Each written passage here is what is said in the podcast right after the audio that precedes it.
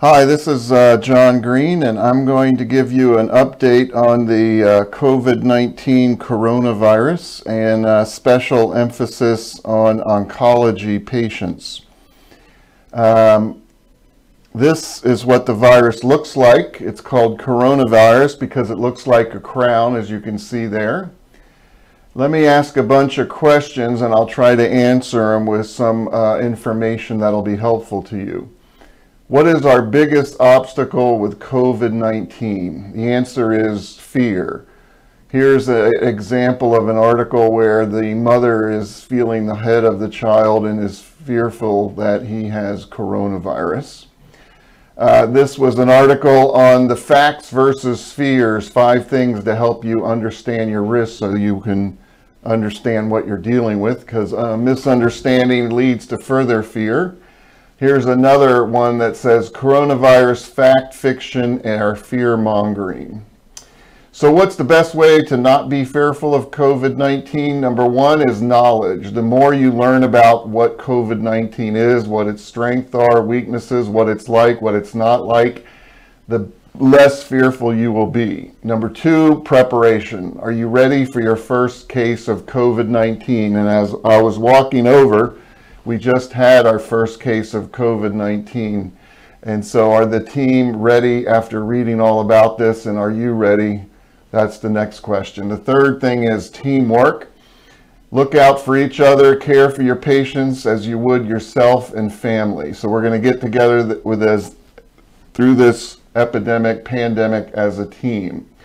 I like this uh, verse that says, perfect love cast out all fear. So as we work together in unity and uh, working in love, the fear of this thing will subside because we care more about each other than we care about the virus itself. So what countries have been affected the most by COVID-19? Well, if you look at the latest maps, they have cases rising uh, up to 140 something thousand, and you could see that China and Iran and Italy are very heavily infected with the virus, and even the United States is in a growing mode.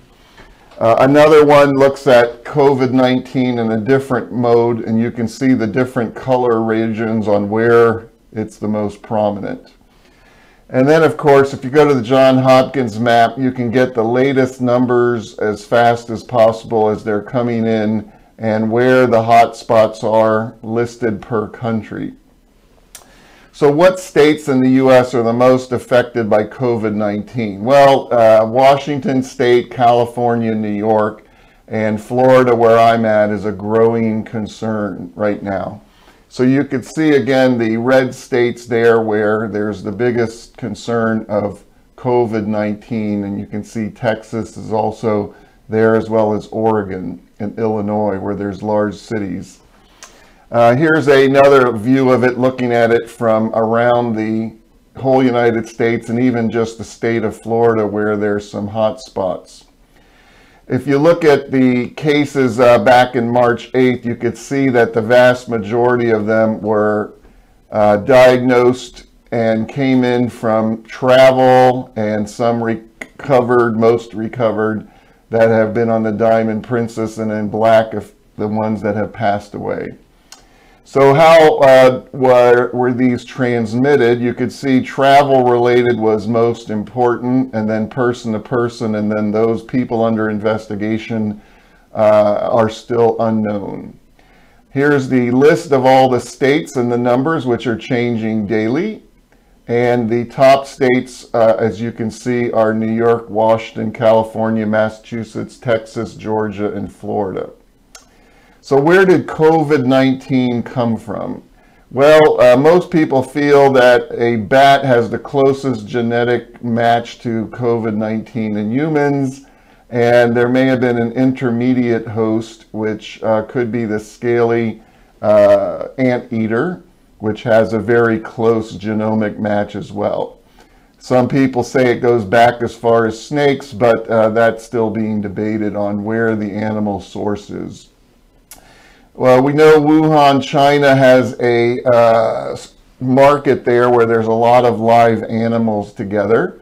and the animals are kept alive until they're uh, butchered, sold, eaten.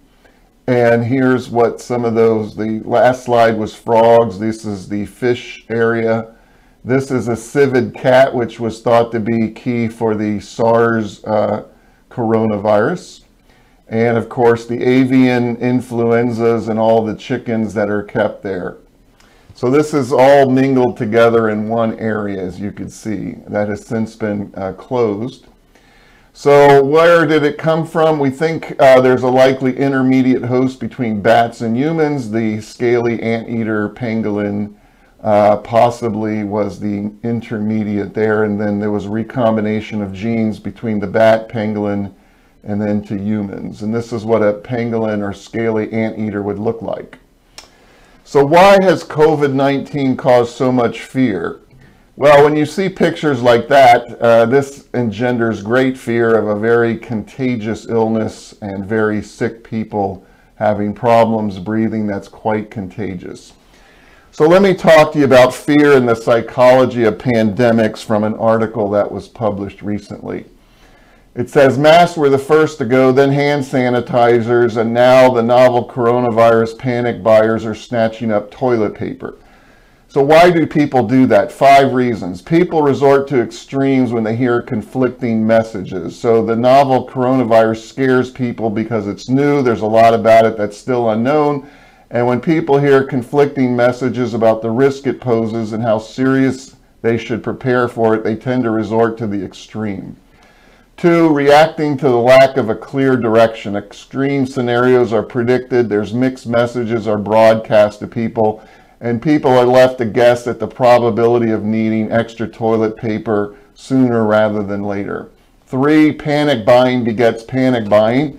People who are social creatures look to each other for cues on what is safe, what is dangerous, and when you see someone in a store buying large amounts of toilet paper, the contagion effect takes over. And of course, social media is a huge player in the fear mongering. Number four, it's a natural to want to over prepare. So the novel coronavirus is a sort of, uh, we're going into a survivalist psychology where we must live as much as possible at home. Therefore, we have to stock up on essentials, and that certainly includes toilet paper. After all, if we run out of toilet paper, what do we replace it with? Number five, it allows some people to feel a sense of control in a pandemic that seems totally out of control.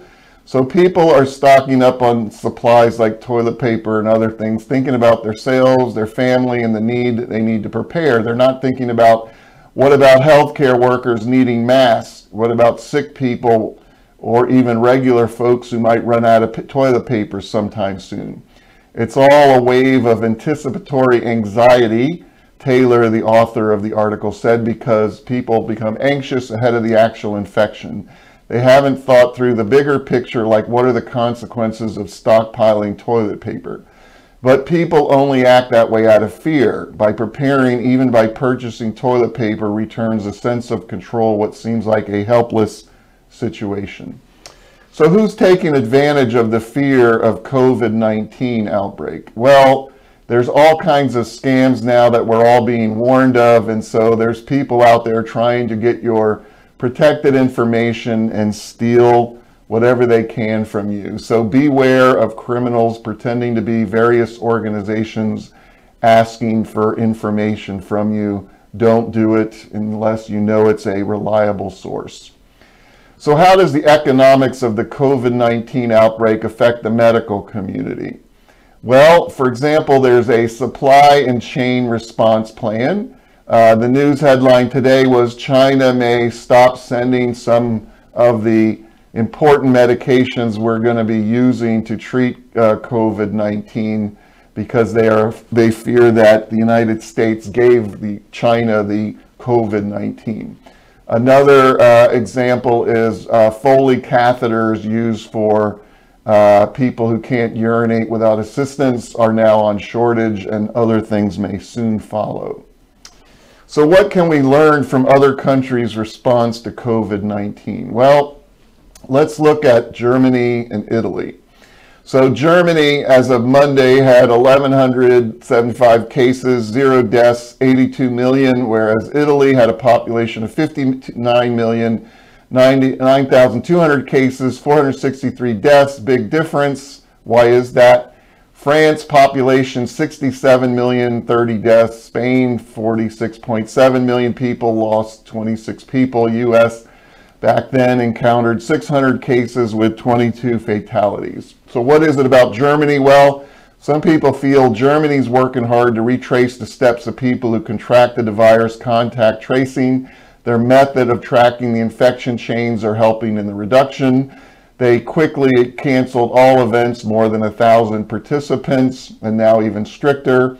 And Germany's actions may be harsher and more stringent than northern Italy, where the rising death toll is occurring.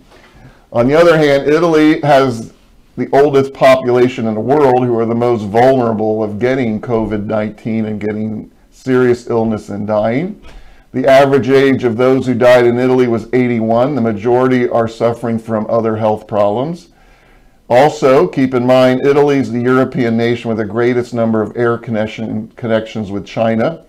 The outbreak in Italy is evolving longer than other places in Europe. Therefore, more patients have completed their final outcome and have died or been discharged. Other countries are still early in the epidemic and may ultimately begin experiencing deaths in the coming days and weeks. Today's news says that the first case that entered Italy may actually have come from China, um, come from Germany, which then came from China. So uh, those are all debatable issues. Should you be more stringent like Germany, or what would you be more concerned about uh, hindering people's freedoms? So another big question is, will warm weather slow down the coronavirus now that we're heading towards spring, summer, what do the experts think? Well, one kind of uh, group tends to think that the coronavirus, which is obviously one of the cold viruses, is causing uh, these illnesses, and they don't think seasonality will play a role. It will run its course no matter what. Others say that when approach of warm weather, because the humidity, the water in the air, the heat, the, the coronavirus is not as easily suspended in the air, transmitted like it is in dry, cold air. So they believe that the cases will be tapering off. And then when they look at the SARS coronavirus outbreak from 2003, comparing that, uh, they said that, well, that virus was no longer a threat now that it was in the summertime back then. Uh, Nicholls, who was an expert, predicted that the spread of virus will be fading with the arrival of spring. And one of the Chinese epidemiologists, uh, Zhong Nanshan, believes the spread will begin to wane in April as it heats up. And he based his prediction on mathematical modeling and government action. And he was a key player in the 2003 SARS epidemic. So will weather affect it? Possibly it will slow down because of weather. Others say weather will have no effect on it. It will continue to run its course regardless of climate. Now, here's what everyone does agree with for the most part is we need to be thinking of how to flatten the curve. So China is like the cases that occurred and went a very high numbers very fast and uh, you had a very high peak and then when they realized what they were dealing with, they got more protective on uh, preventing spread with appropriate personal protective equipment and restricting travel and pe uh, people contacting people. So if you become more protective, like Germany, then you will flatten the curve, which is what everyone is shooting for. So how contagious or transmissible is COVID-19? Well, we know it spreads person to person, close contact, droplet is the key versus small aerosol. Six feet away, uh, you would produce uh, droplets that could infect someone else further away, less likely to uh, be infected because the droplets fall to the ground. Touching contaminated surfaces, fomites, then touching your eyes, nose, mouth uh, that's another possibility. Most people feel it's not the major driver.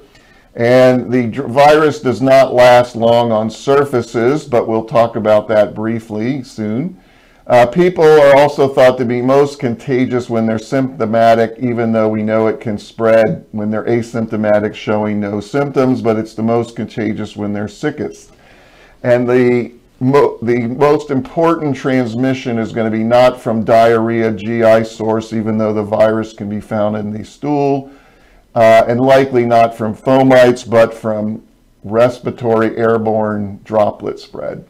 So you can see that if you look at coronaviruses, they can live up to five, seven days on cardboard, uh, sometimes steel, wood. But if you look at some of the copper or uh, silver, aluminum, they don't live but a few hours.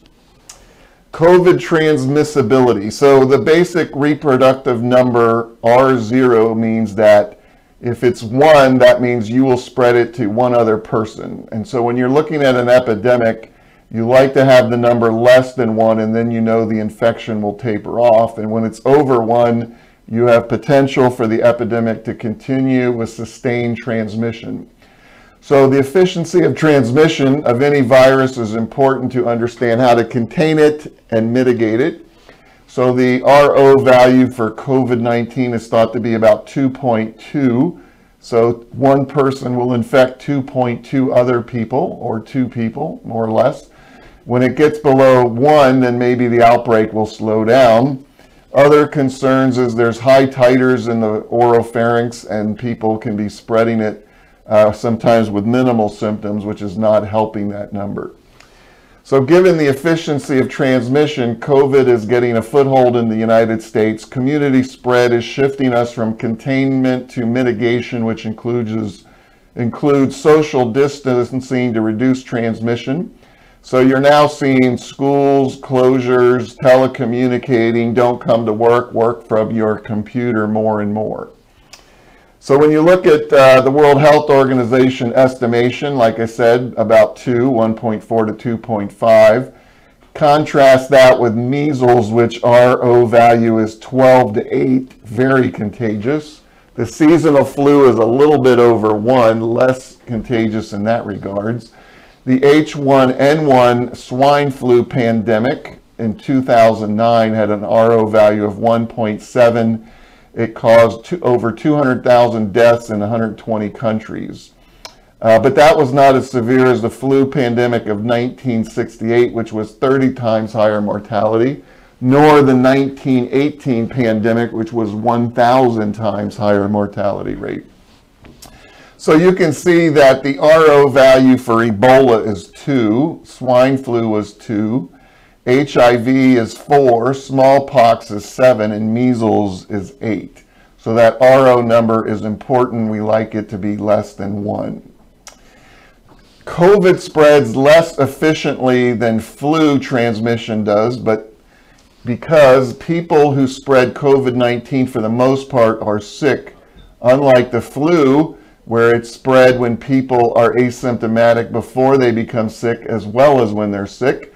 We also don't have a vaccine for COVID-19 and we do have it for the flu, which is a major hindrance. And this is why COVID-19 is being driven mostly by sick people, unlike the flu, which is driven by sick people and those who have it asymptomatically more so. There's also concerns of super spreaders. One person may have actually infected 11 people, more than that 2.2, because they're really exuding large amounts of the virus. And if you look at how that happens, a super spreader can infect multiple secondary uh, contacts, as you can see there, and healthcare workers who then wind up spreading uh, to tertiary third level, and the red is the super spreader.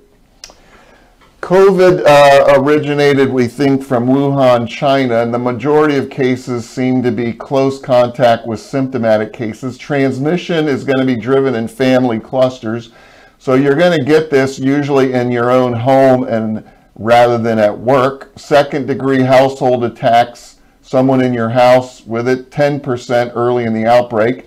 Once we uh, started isolating people, the attack rate was 3%.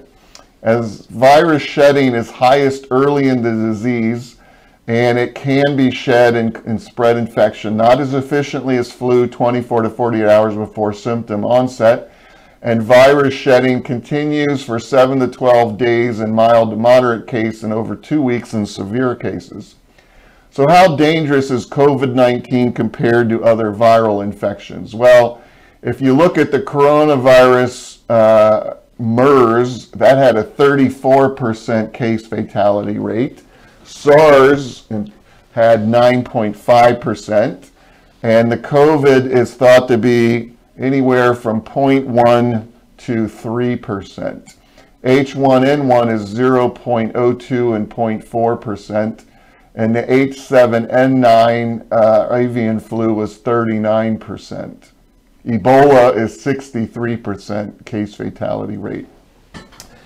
So what we're seeing is um, mostly patients who come to actually be diagnosed have uh, moderate, severe, and even fatal illnesses. And the actual base of the pyramid, which is most people, are either asymptomatic, never get sick, or mild illnesses. And we don't know that number, which means we miscalculate how many people are dying of this because we don't have the full numbers. So this was a great article. Uh, Fauci was the lead arch, uh, author, and I'll be quoting him. And you can see that um, he says that the rates were anywhere from 1.4 to 2% case fatality rate.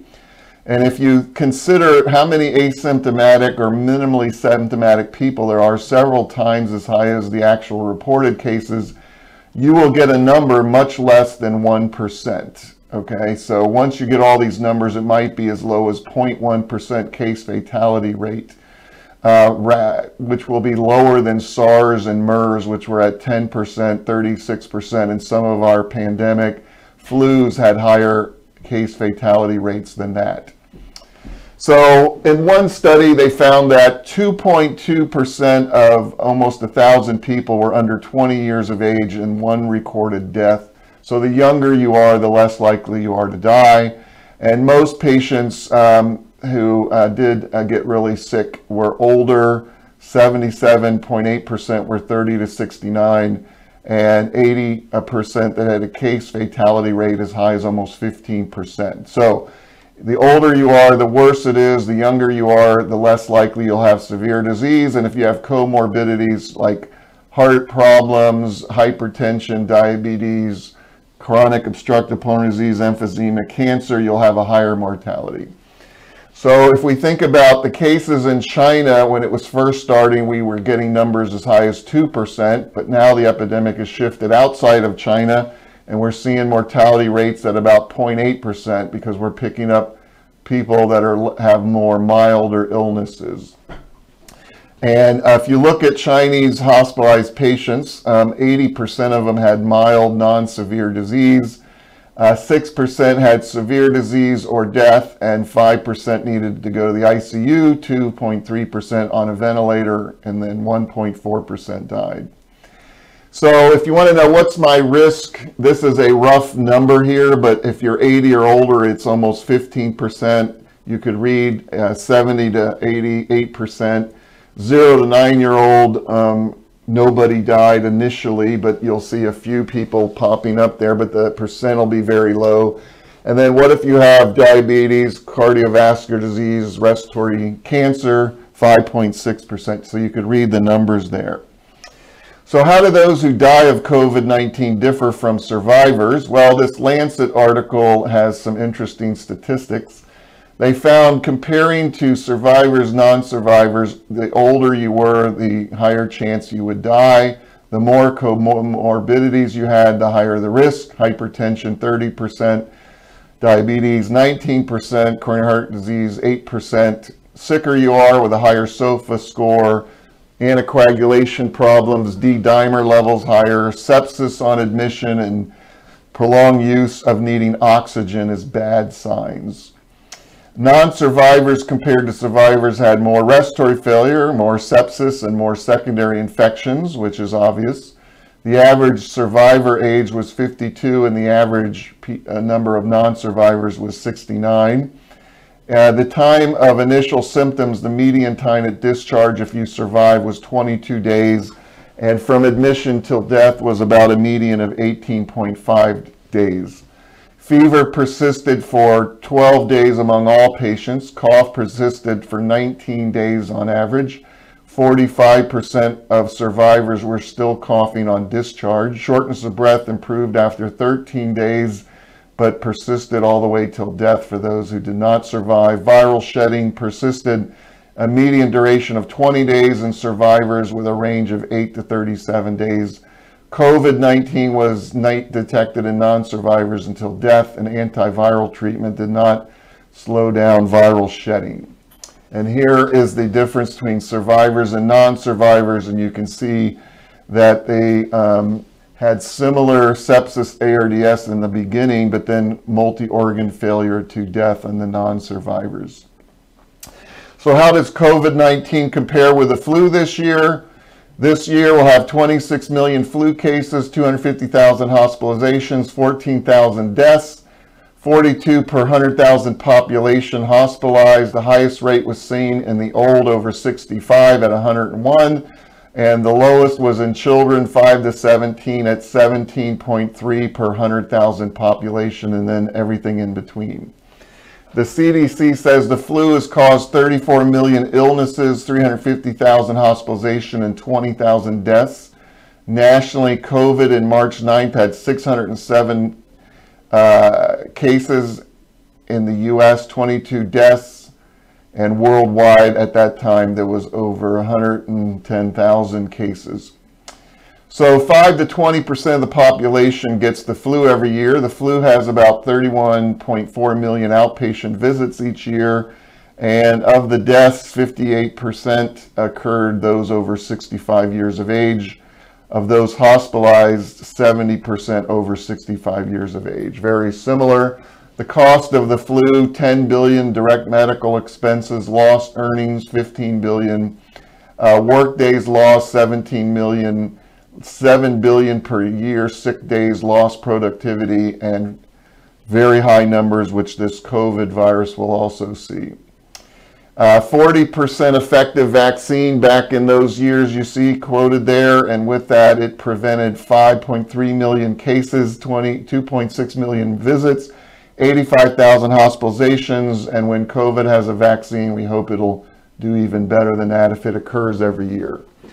Are healthcare workers more likely to get the flu or COVID at work or outside work?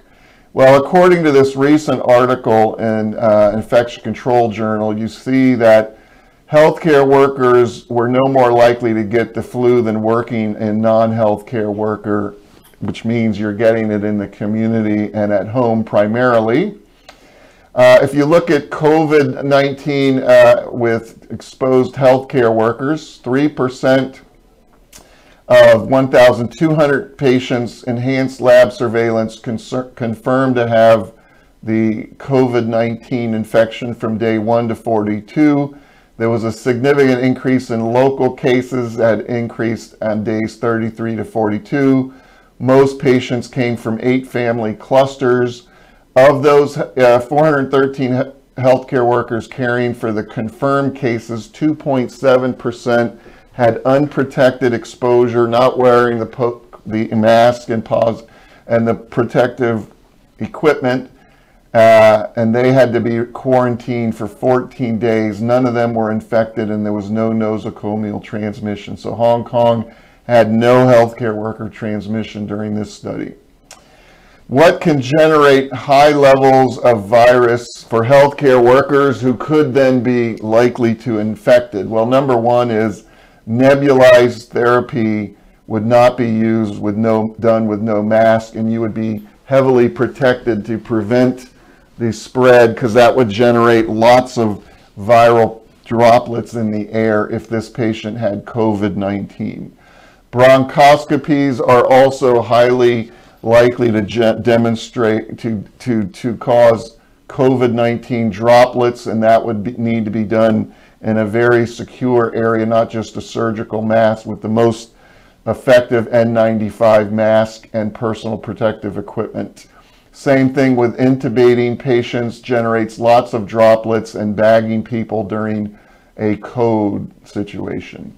Of course, avoiding people that are actively coughing without a mask is a sure way to get it, as well as sneezing, and the six foot rule would be most important. And then bodily fluids such as um, stool potentially could, but normal standard and contact precautions take care of that. And keep in mind your distance from the droplets versus those aerosols, which are less likely to transmit. So how does COVID compare with SARS and MERS? Well, MERS, Middle East Respiratory Syndrome coronavirus, that occurred uh, in the uh, Middle East, as you can see there in the United States, had two cases, so it was not efficiently spread. It will likely do very similar problems to the lung, causing the airways to fill up with inflammation and fluid and difficulty breathing with very similar scan findings. So SARS outbreak infected 8,000 people in 26 countries in 2002 and 2003, and MERS infected 2,500 people 27 countries since 2012 and never made it into the pandemic mode.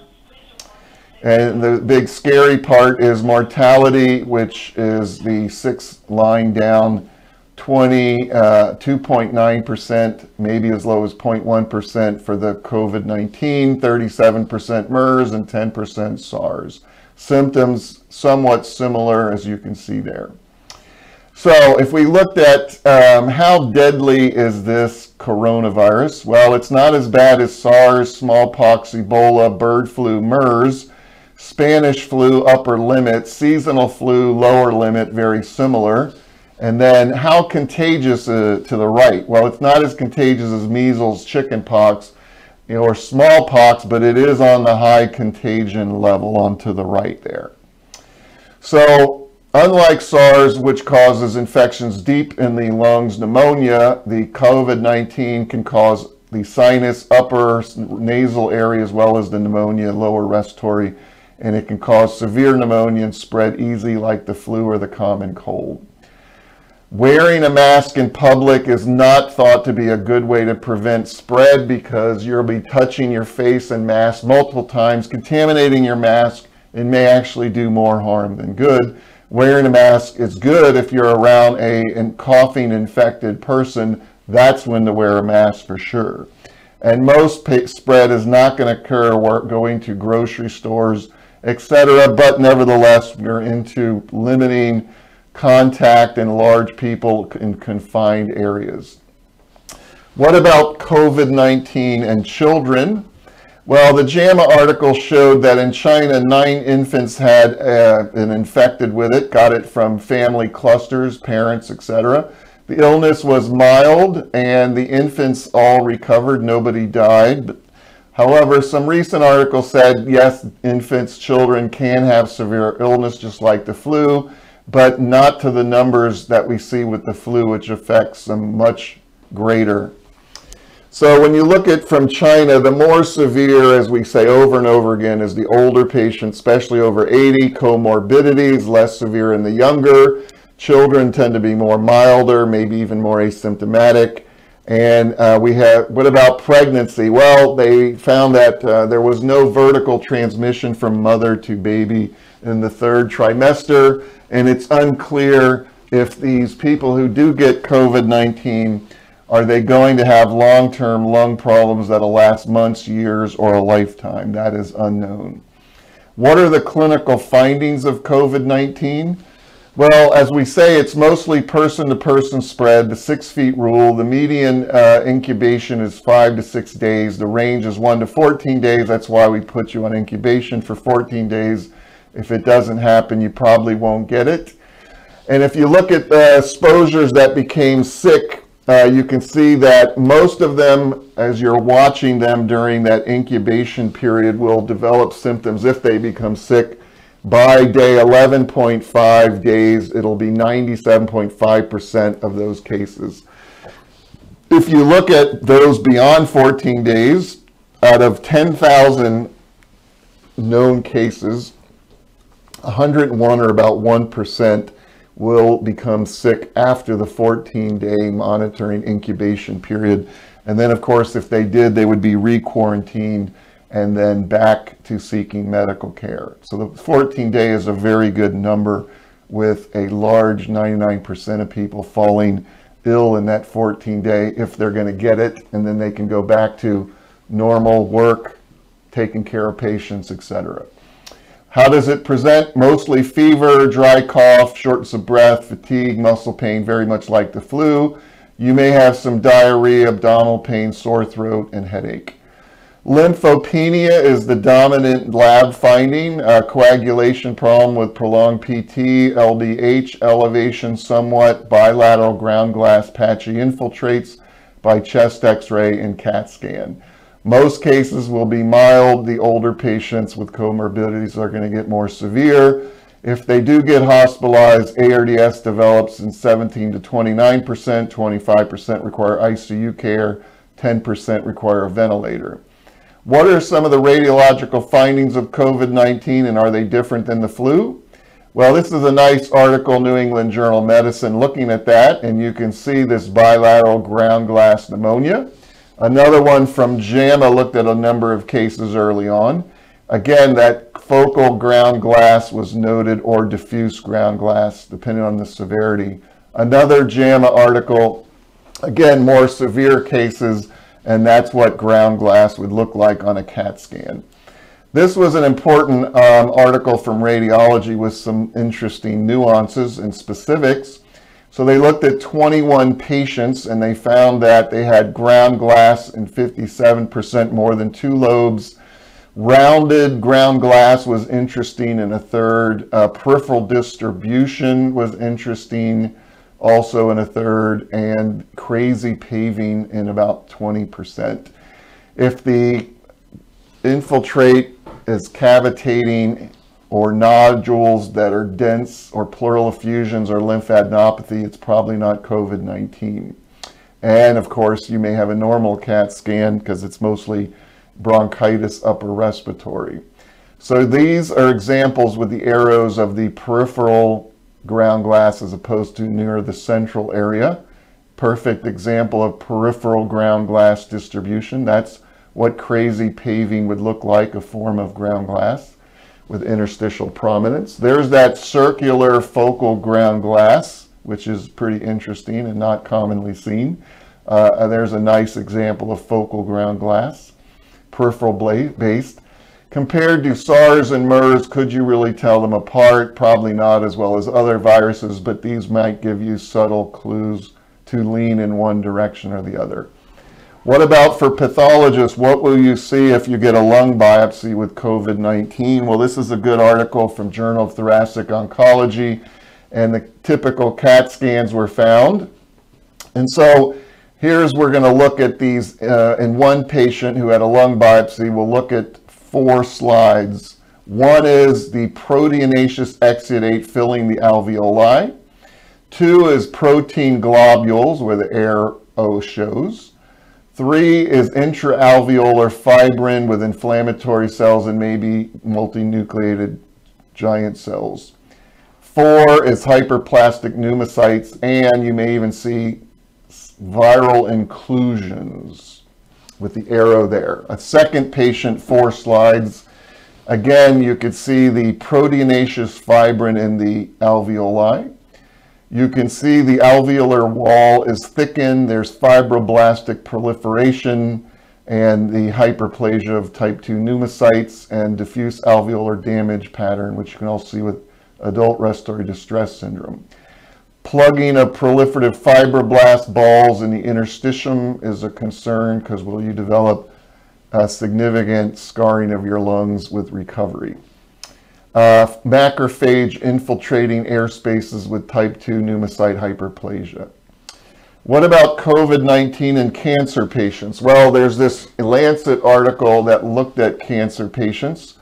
And after looking at uh,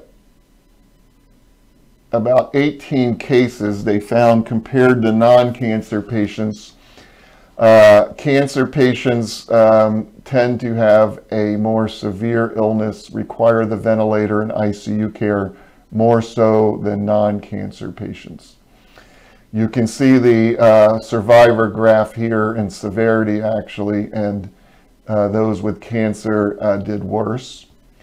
Uh, lung cancer was most common, uh, 5 of the 18, possibly because of a lot of smoking in China compared to other countries.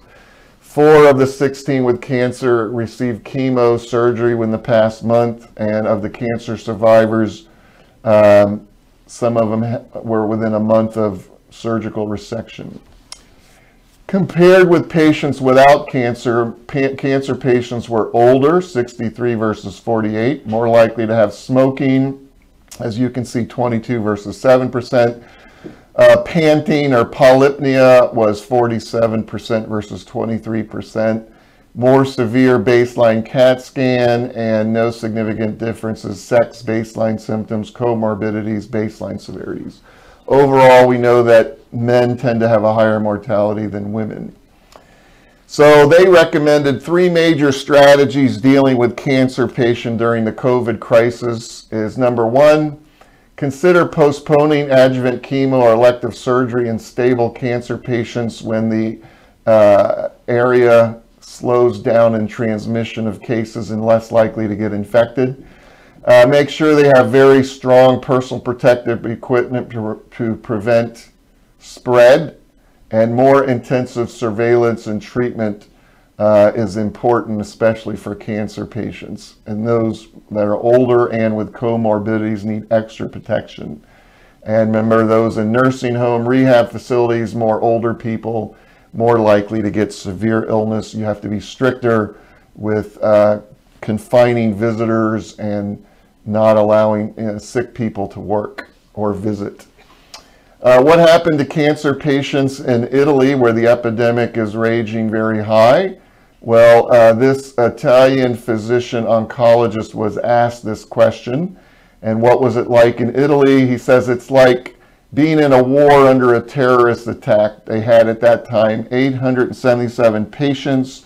About 10% were either in the ICU requiring ventilators the 5,000, uh, though, had mild symptoms, and those who tested positive in China, he said about 5% had cancer, and they had a very high fatality rate. He says um, the leukemia in the bone marrow patients, as we would expect, would be more sicker and more of a concern with coronavirus, just like they are for other viruses spread respiratory wise. He did not have a number of how many cancer patients to non cancer patients, and how they did for Italy. What about COVID-19 and bone marrow transplant patients? Well, we have no idea what's going to happen and how severe, but if you look at coronavirus from this article in Clinical Infectious that is not the COVID-19, it can be quite severe, even uh, the non-COVID-19 regular cold coronavirus and allogeneic stem cell transplant.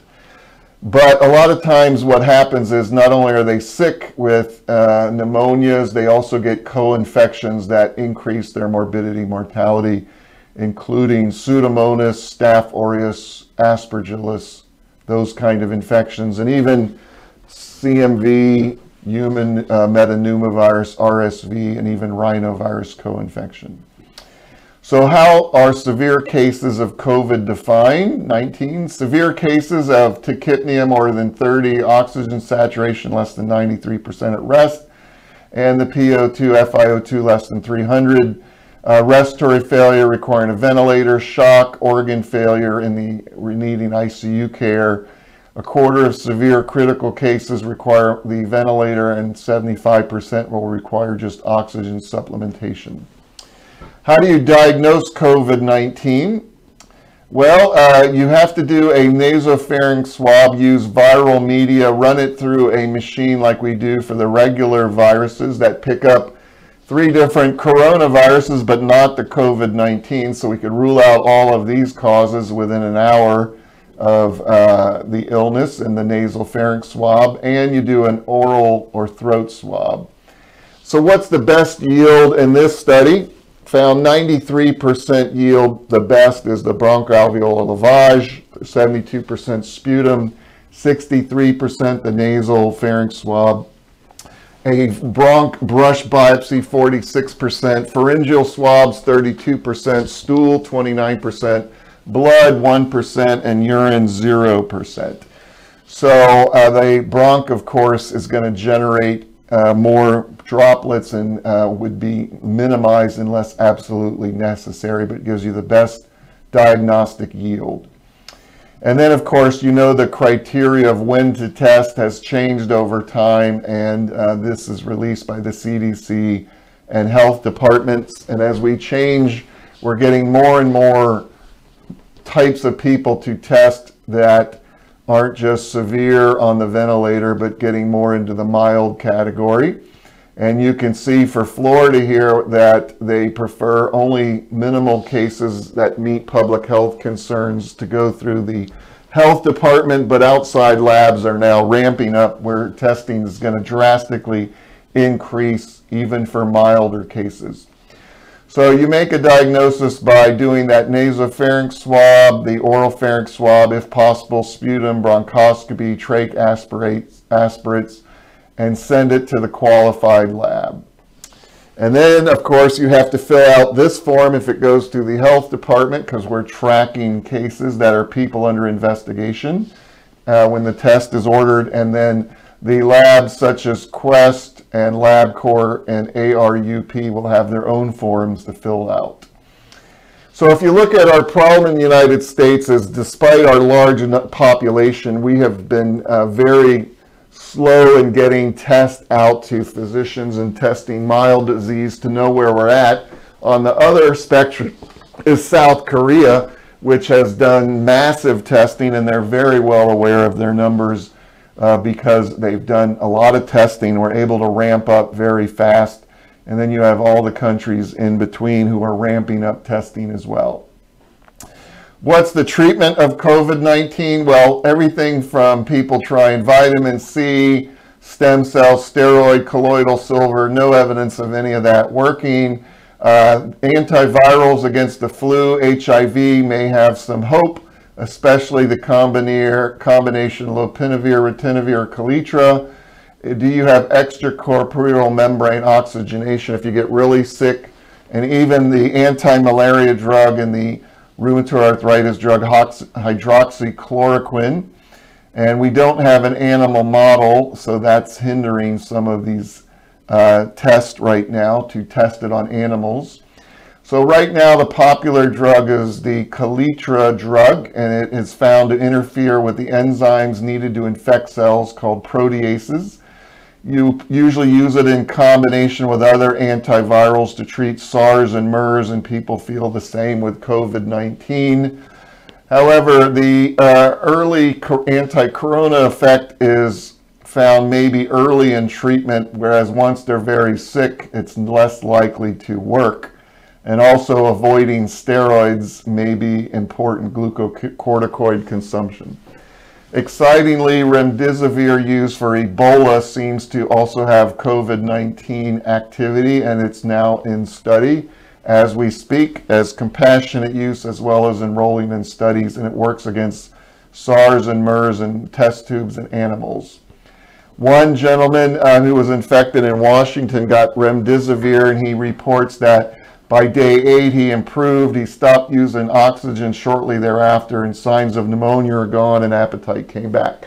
Whether it was from the drug or not, it's one case, and it was published in New England Journal of Medicine. Uh, blood donors who survive can then uh, donate their blood, and then their serum can be um, used with their immune globulins being hyperimmune globulin because it's revved up against the COVID-19. And using that has worked in other pandemics and may work again in these cases, getting that hyperimmune globulin. These are all the mechanisms of where COVID-19 may be attacked with different medications, including the protease inhibitors, fusion inhibitors, etc. Now, in the MERS, ribavirin was looked at as well as alpha interferon. People are now looking at beta interferon, which both have antiviral activity. Ribavirin is used for the flu and metapneumovirus and hepatitis C. And then the big thing is avoid steroids. If you have to use them, use them short course, three to five days, one to two milligrams per kilogram per day. Antibiotics, if indicated, and de-escalate once cultures and improvement occurs uh, as, as possible. Uh, giving people with low immune globulin, less than 400 IVIG may be indicated. Combinations include Kaletra, ribavirin, hydroxychloroquine, remdesivir. You have to use it as monotherapy to see if it works uh, in compassionate emergency use. Here's an example of uh, activity remdesivir with chloroquine working in vitro against COVID-19. Uh, now, once you develop full-blown sickness and you're in what's called cytokine release syndrome, ARDS, severe pneumonia, will you uh, benefit from tocilizumab Actemra, which is used for rheumatoid arthritis, CRS for CAR T treatment. It doesn't kill the virus, but it decreases interleukin 6, the pro-inflammatory cytokine that causes cytokine release syndrome. So that's another possibility, and you would have to measure IL-6 levels beforehand. What about prevention of COVID-19? Well, we're now into the social distancing, community containment now, mitigating the spread. Since community spread is here, quarantining those uh, exposed or infected, and isolation is increasing. So isolation, quarantine, community containment, these are the definitions, the challenges, the settings, and the remarks. Now, the vaccine uh, is key, and uh, Dr. Fauci mentions two months for COVID to sequence the virus and start doing human trials of vaccine is astronomical. SARS took us 20 months, H5N1 took us 11 months, H1N1 4 months, Zika 3.5 months. However, the whole process to have an actual vaccine ready to roll is going to be likely a year to a year and a half. The NIAID Vaccine Research uh, Center in Moderna Therapeutics is doing a uh, messenger RNA vaccine candidate, and they're working on that. There's also a chimpanzee adenovector candidate being worked on from the Baylor College Group and Oxford and Rocky Mountain Labs recombinant spike vaccines and nucleic acid vaccine pl platforms. A potential role for statins is being thought about. We know for influenza, it seems to um, cause severe cytokine increase that are inflammatory, such as IL-6. Statins actually modulate those down and they're anti-inflammatory. They're being considered when pandemic flu is around for treatment prophylaxis. They're inexpensive, widely distributed, and they claim like the flu might be the only agent that could alter the course of the epidemic. Probably not, but probably if you're on a statin, you may have a less severe illness, but that remains unknown. We'll find out in the future. Travel bans, are those important? Dr. Fauci says if you look at the numbers, it's very clear 70% of new infections world coming from Europe, seeding other countries. 35 or more states have infections. 30 of them most recently got them from travel-related case from that region of Europe. So it was pretty compelling. We need to turn off the source of that region. What are the challenges with COVID-19? We don't have an animal reservoir to cull the herd. Unfortunately, that's not going to help. Community spread by asymptomatic carriers quarantines or uh, confounds quarantine and contact tracing. There's multiple strains of COVID-19, so you may have a tough time having a vaccine covering all the strains. Also, nursing home and skilled nursing facilities will refuse to accept a transfer from a hospital who are overburdened unless you can prove that a swab is negative for COVID-19 which could take weeks or more because they could be shedding it even after recovery. COVID-19 patients are cleared of isolation once they have two consecutive uh, tests collected more than 24 hours apart. What is my prediction of the outcome of COVID-19 pandemic? My prediction is you choose what the outcome is. If you want to win through this, think of bipartisan unity. The media needs to report, and sacrifice is the key. Help each other out, giving all you can to help others. Show love to one another and not disrespect or shunning people. And God is important to pray to and ask for help in this epidemic, as well as depending on others, supporting one another. If you choose to lose with this epidemic, you're going to use it politically as a weapon. If you are a media person and you have an agenda, that is not going to be a winning uh, hand. If you're selfish, if you're hoarding, if you price gouge, if you're promoting fear or fearful yourself, or if you have me, myself, and I attitude, you will lose. So the choice is ours to make, and so I think we know what we need to do, and let's defeat this pandemic, get over it, and back to our normal lives. Thank you for listening to my presentation.